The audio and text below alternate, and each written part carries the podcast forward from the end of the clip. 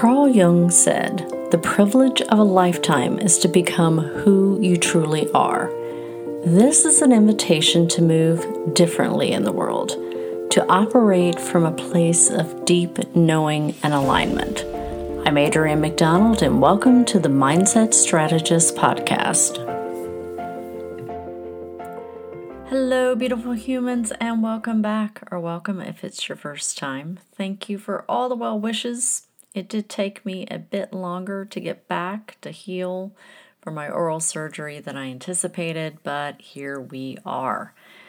Because I couldn't talk very much, I did have a lot of opportunity to read and study and think about things, which is always helpful. It's always insightful. And as always, I am so grateful you decided to join me today. I have missed recording. And let's see what the Mindset Muse brings forth for us. Now, originally, this episode was going to be around the focus of going from good to great. However, something kept turning over in my mind and in my gut, and when that happens, as you well know, I've just learned to feel into that and listen. And I kept coming across quotes about being an island in the in the chaos. And uh, I mean, Barbara Hubbard's small islands of coherence in a sea of chaos can shift the whole system to a higher order. And then, of course, there's Margaret Wheatley's It is possible to use our influence and power to create islands of sanity in the midst of a raging, destructive sea. And I have a friend of mine who talks often about being that island of sanity. And it was just rolling around in my head. And I believe it's no surprise to anyone right now that in this moment in time that we are in, we need more islands of sanity and coherence because we are most definitely in chaotic times and, quite frankly, have been in for a while. Now, I'm based in the US, and most of my listeners, according to the demographics data, are also in the US. But I think the pandemic, you know, shook the entire world to its core. And our collective recovery from that is still ongoing. Well, with more news outlets that are more opinion based and social media algorithms rewarding more negative content and the divisive politics that are so prevalent. Those islands seem to be harder to find right now. And I think that that needs to change. I think that we are ripe for a nice renaissance.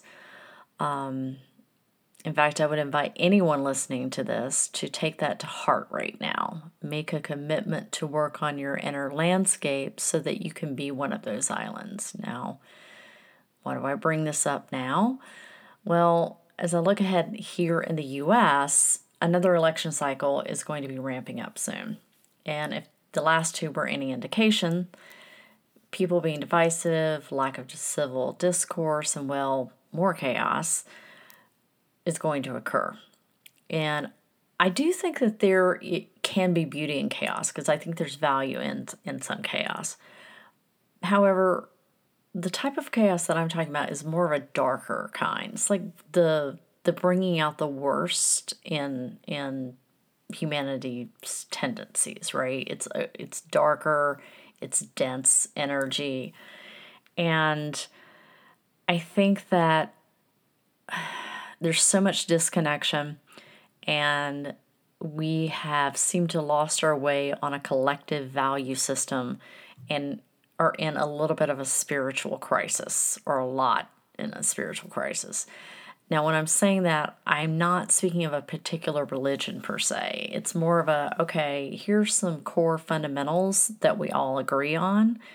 And one could definitely argue that religion provide that in, in some realms. Um, except there's so many people that have had so many horrible experiences with organized religions that they've left them. And those people are sort of lost out there. And, you know, I've been in that boat. Carl Jung said that most people today, and think about the time period when he was writing, that's been a while, right? Most people today are reluctant to apprentice themselves to mystery. Caught in the toils of egohood, he suggested that we've been taught to distrust anything we can't see, touch, or quantify. And we're disoriented and dissociated because we've lost our ancient moral and spiritual traditions. Further, he also said that anybody that consulted with him that were in their the period of their life was midlife, that no one was ever cured that didn't achieve a spiritual outlook on life. I find this very interesting again, like given the time period that Jung was practicing, because one could argue that it's gotten progressively worse since that time. Now, I've said many times on this podcast this is about moving differently in the world, learning how to move differently in the world. And as grim of a picture as that may have sounded, there's also never been a time in history where people have had readily, like ready access to explore and study. I mean, that's what technology has given us is that opportunity to reimagine, to reinvent, to transform, to be enchanted with wonder again, to find the magic in the mundane, because that's going to be able to help you become one of those islands in the chaos. Now, Sharon Blackie says uncertainty is the apprenticeship of mystery. It's an antidote to our desperate need to know, to predict, and therefore control. The ability to sit with mystery and explore the dark but fertile realms of infinite possibility is crucial to the work of inhabiting a meaningful life. And I really love that because I think that we all could use a little bit more wonder. Now, how do you start working on becoming an island in that chaos? Well, I feel like one of the greatest teachings around this comes from a book that I usually read, read and study, like I reread because I've, I've read it many times. And I do it a couple of times a year to sort of reset myself. And when I first picked it up many years ago, like so many books, I just read it. And I was like, oh, you know, hey, this is pretty basic, uh, good ideas. And then I picked it up again after my mentor recommended it and said basically the same thing. I was like, yeah, yeah, good, good ideas. And if you remember the last episode where I talk about the importance of embodying what you're studying, this is a super great example of this because I had a hard time because the principles in the book were so simple, but they were extremely difficult to embody at first. And and some days they're extremely difficult to embody even now. And you might have already guessed which one I'm referring to. If you've been listening to, if you ever listened to any of my um, mindset mornings in the past, because I have definitely brought this up, book up with that. And that's The Four Agreements by Don Miguel Ruiz. And again, the beauty of this book is it's simple. That is the point. The it's to give you a foundation, a place to operate from. And the first agreement is be impeccable with your word. Well, be impeccable with your word. Well, duh, right? Why is that so hard for us? Your word is your power to create. He says that the word is the most powerful tool you have as a human, it is the tool of magic. But like a tool with two edges, your word can create the most beautiful dream or your word can destroy everything around you. I mean, think about cancel culture and the power of the word around cancel culture. You're either sowing the seeds of trust or not. And the word could be poison, anger, jealousy, hate, gossip. That's all poison. When you're impeccable, you take responsibility for your actions, but you do not judge or blame others. If you adopt the first agreement and become impeccable with your word, any emotional position will eventually be cleaned from your mind and your communication and your personal relationships. Now, this is the foundation of self trust. That emotional poison will be cleaned from your mind if you adopt be impeccable with your word. But that that means with other people, it also means with yourself, particularly with yourself. Number 2, don't take anything personally. This this is this one's hard. Especially if you're a people pleaser, right? If you're a recovering people pleaser, super hard, super hard. But everything is not about you. And I think we're seeing a, a, a trending up of high trait narcissism. Um, and again, I think, do think that has that ties back to a spiritual breakdown. But nothing other people do is about you. It's about themselves. When we take something personally, we make the assumption that they know what's going on in our inner world, that they know our inner landscape, and we are trying to oppose, impose our world onto their world. You eat all of their emotional garbage when you take things personally. You create more energetic density around yourself, like I've talked before. If you don't, then well that's that's the path of being that island. This could also easily apply to someone telling you how wonderful you are. Because again, another's opinion of you should not affect your inner landscape. Yeah, it's it's nice to hear, but don't get attached to it. Don't don't expect people to tell you the truth because they lie to themselves. What you have to do is expect your to be able to trust yourself and choose to believe or not what he says something to you. Or even like you read it on the internet and you're like, huh, you know, I I I don't know if I buy into that or not, right?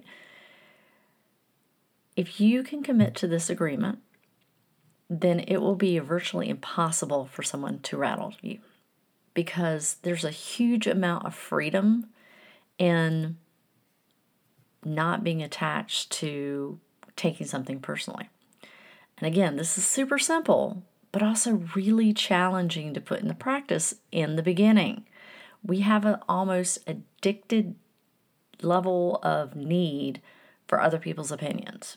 But on the other side of that, there's a lot of freedom. There's a lot of freedom. And it's a practice. All of these are a practice. The third one is don't make assumptions. Now, we create a lot of emotional poison and energetic density by taking things personally and making assumptions. And this is particularly true when we are evaluating someone's capacity incorrectly. Um, because we immediately will get disappointed. Assumptions also create a lot of chaos. When we believe something, we assume we are right about it to the point that we will destroy relationships. I mean, we are seeing this play out in real time in public life. And we'd rather dis- destroy the relationship in order to defend the position. But when we are doing that, we aren't listening. We are only reacting. And we assume that everyone should see life the way we do. And that that's not healthy. That's not healthy. This is the reason why I say know what hills you're like ready to die on, but also evaluate those hills regularly. Okay? Now number 4 is always do your best. Now, the fourth agreement is about tying the others together in the form of action, in the form of embodiment your best is not going to be consistent from day to day. I mean, I, God knows mine's not. And that's okay. You're human. Like, this isn't about checking off boxes. This is about showing up and operating differently, moving in the world differently, embodying these agreements. The first three only work when you're doing your best. And that includes giving yourself grace and forgiveness when you slip, because you will. Because again, you're human. Again, if there is an alien listening to this, feel free to shoot me an email. but if you break an agreement, then there's always tomorrow to start over. And when you look out into the world, would you not agree that the world would be entirely different if most everyone followed these agreements? Like, so different. So, so much more peaceful. So much more connected. But we can only work on ourselves. Now, every day we seem to be bombarded with negativity. And I've had some really in depth con- conversations around the need for, like, almost the, the need for a new renaissance period. I mean, humanity has been shaped by these pivotal moments throughout history where these quantum leaps in art and science and culture like really totally defined our existence. And we we look back at the Renaissance period. It was known for innovative ideas, cultivating curiosity, some really amazing artistic feats. It was a like a super strong testament to human potential. And now, in an era marked by rapid technological advances, you know, the global interconnectedness because of those tech advances, complex society societal issues. We need something. And by embracing curiosity, fostering collaboration, nurturing creativity, we I mean, we have an opportunity to usher in like a huge period of enlightenment and progress. And there's no better way to embrace this call by working on yourself, by cultivating that inner landscape, by cultivating, like, really getting really solid in who you are as a human being. So I want you to think about this week how you're moving in the world. And like, will you take up the challenge to work on embodying these four agreements? Now, if you've not read the book, highly, highly, highly recommend. I have it in like all the formats. So give that some thought. As always, would love to hear what you think. You feel free to connect with me on social media. That's always in the show notes. If you have a mindset question for Break Free Friday, which I'm bringing back, then uh, send that to breakfree at adriannemcdonald.com, and that is also in the show notes. And I look forward to connecting next week. Thanks for listening to the Mindset Strategist podcast. If you found this helpful, I'd love for you to share it out. And reviews are always appreciated. You can check out my website at www.adriannemcdonald.com for more information. And I would also love to connect with you on social. The links are in the show notes. Have a beautiful day.